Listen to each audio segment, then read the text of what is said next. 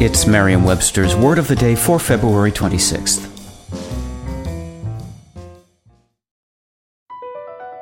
BP added more than $70 billion to the U.S. economy in 2022 by making investments from coast to coast.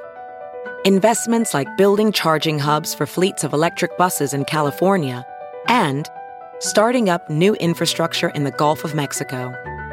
It's and, not or. See what doing both means for energy nationwide at bp.com slash investing in America. Today's word is Megillah, spelled M-E-G-I-L-L-A-H.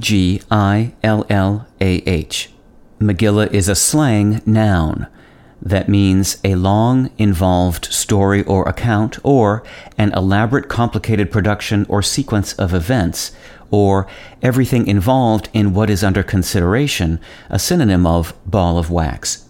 Here's the word used in a sentence from The New Yorker from 1965 by S. J. Perelman.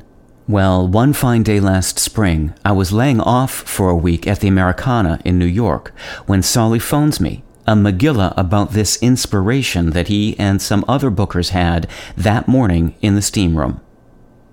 Although the word Megillah is a slang word in English, it has perfectly respectable Hebrew origins.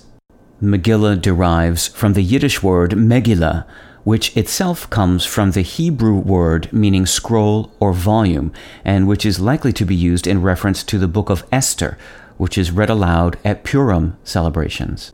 It makes sense then that when Megillah first appeared in English in the mid 20th century, it referred to a story that was so long and often tedious or complicated that it was reminiscent of the length of one of those scrolls. The Hebrew word is serious, but the Yiddish word Megillah can be somewhat playful, and our word Megillah also has inherited that light-heartedness. With your word of the day, I'm Peter Sokolowski. Visit merriam-webster.com today for definitions, wordplay, and trending word lookups.